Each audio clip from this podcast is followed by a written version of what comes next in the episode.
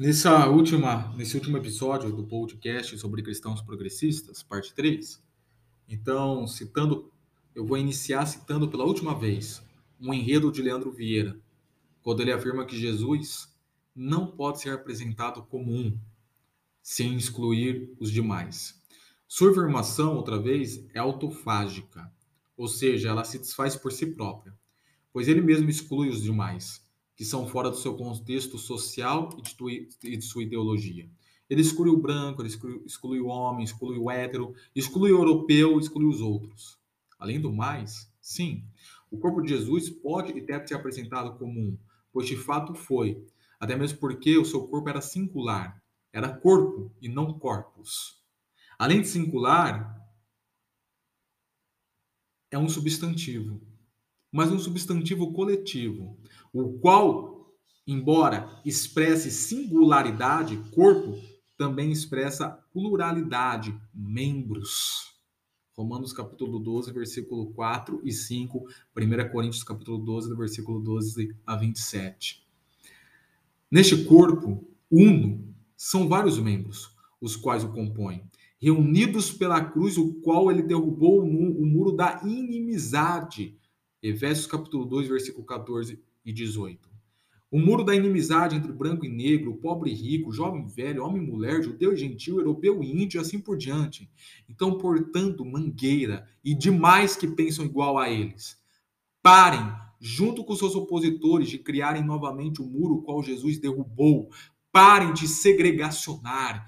Parem de reduzir a mensagem do evangelho para pautas políticas, sociais ou outras. O evangelho é amplo ele é a resposta para todos os desafios, ministrador em todas as esferas e não limitado para a questão da opressão social, embora seja a resposta também para ela. Eu quero encerrar aqui com uma profunda reflexão de Darwin Miller em seu livro Discipulando Nações, no capítulo 10, onde tem um título Um e ao mesmo tempo muitos, a natureza da comunidade. Na preocupação de mostrar o cristianismo, que é um sistema total de vida, ele nos mostra que o cristianismo não pode ser limitado pela direita política nem pela esquerda política. Não pode ser limitado pelo capitalismo nem pelo socialismo, nem no conservadorismo entre aspas, né, e nem no liberalismo. Através da doutrina da Trindade, ele apresenta o ideal do governo e do Estado. Então, prestar atenção no que Miller nos ensina para nós não reduzirmos a doutrina da trinitária a um ideal, mas através da doutrina trinitária nós apresentarmos um ideal, não reduzir a um ideal, mas apresentar um ideal, ok? Assim apresentaremos para concluir esse, esse, esse podcast e veremos que tal tem implicações para vários equívocos visto até então nos outros podcasts. Então vamos seguir. Cada povo, cada povo vive conforme naquilo que crê, né? Seja construída pela história metanarrativa, ou seja, pela orientação do seu coração, cosmovisão. Então, vive conforme o que crê e nas suposições metafísicas que tem. Nós, por exemplo, cristãos, cremos na Trindade. Nós temos vários textos bíblicos, enfim, a Trindade é uma doutrina capital do cristianismo e das escrituras sagradas. Ou pelo menos, enquanto cristãos, deveríamos crer na Trindade correto? Essa doutrina ensina que existe uma comunidade de pessoas, embora sendo um Deus. O aspecto de ser um Deus e cada pessoa da Santíssima Trindade ser individual, enquanto pessoa, nos mostra aqui o ideal da liberdade. Liberdade esta que é um ideal daqueles que se dizem da direita, né? Liberdade essa que nós precisamos ter. Porém, isso não anula o fato de ser três pessoas, assim, comunidade, a qual destaca o ideal da esquerda, ideal este que nós precisamos ter também. Então, liberdade e comunidade são dois ideais que nós precisamos ter. Não é liberdade versus comunidade, é liberdade e comunidade. É um ideal tanto da direita quanto da esquerda.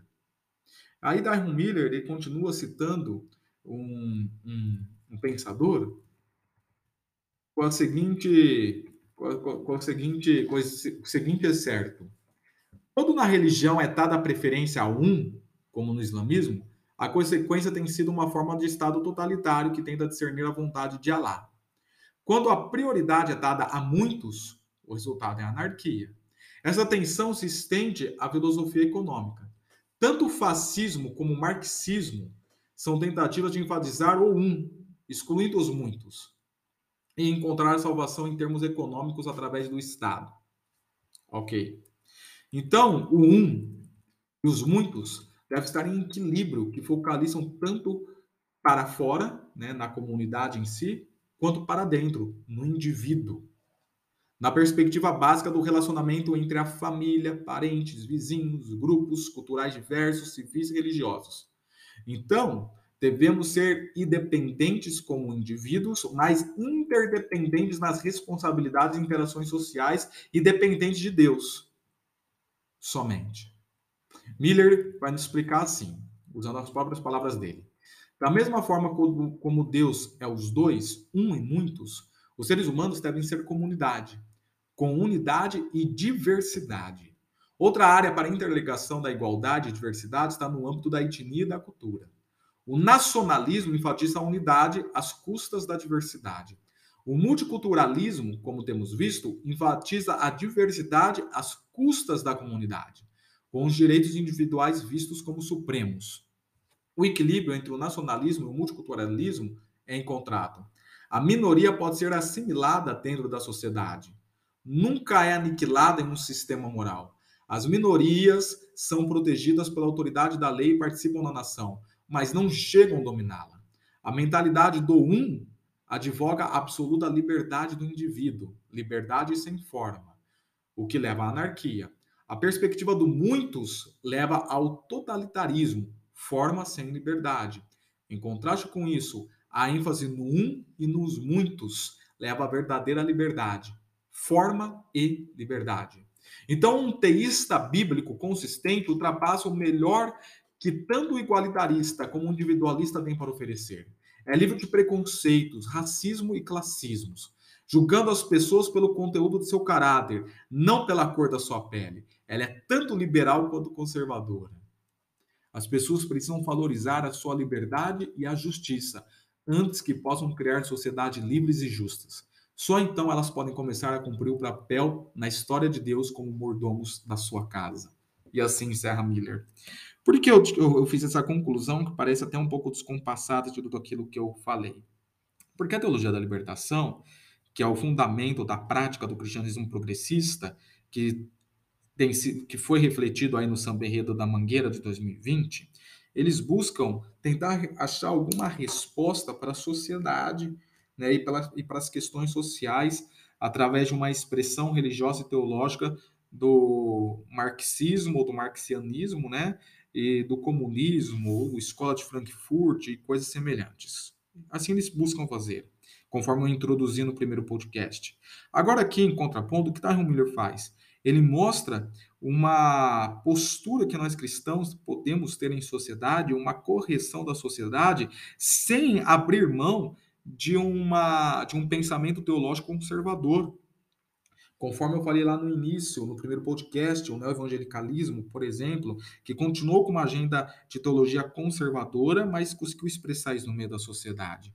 Então nós vemos que as grandes doutrinas cristãs, por exemplo, aqui a doutrina da Trindade, ela tem um fundamento o qual tem o seu aspecto atitudinal, pragmático, utilitarista na vida da sociedade, trazendo a transformação que tanto nós precisamos. O que nós cremos vai ser expresso em nossas vidas. E ideias têm consequências. Continuemos crendo que é correto. Não precisamos negociar as grandes verdades espirituais, doutrinas, ou mudar a leitura das escrituras por viés teológicos semelhantes. Precisamos continuar sendo fiéis e colocar essa fidelidade em prática no meio da sociedade. Então é por isso que eu fiz essa citação de Dyron Miller como um exemplo, como um exemplo de assim fazermos. Ok? Então, finalizando aqui, vamos recapitular tudo. Nós tentamos definir o que é ser cristão progressista em cima do samba de Mangueira. Mas antes mostramos que o fundamento do Santo Henrique de Mangueira está na teologia da libertação, e assim, a grosso modo, nós explicamos que a teologia da libertação e a diferença dela para a teologia da missão integral. E depois nós prosseguimos lendo o samba enredo de Mangueira e citando algumas partes do enredo né, de Leandro Vieira e desconstruindo esses de uma forma apologética, mesmo que pelo próprio espaço aqui, de uma forma muito resumida e citativa, né? Digamos assim. Ok? E aí concluímos aqui mostrando como exemplo uma, uma elaboração teológica conservadora que tem impactos sociais em cima de Lion Miller. Que Deus te abençoe. Se você quiser é, tratar desse tema de uma maneira mais profunda, conforme eu já disse, é só me enviar um e-mail que eu te envio o material aqui em PDF com 12 páginas, onde nós temos as várias citações bíblicas necessárias para uma boa apologética. Que Deus te abençoe em nome de Jesus.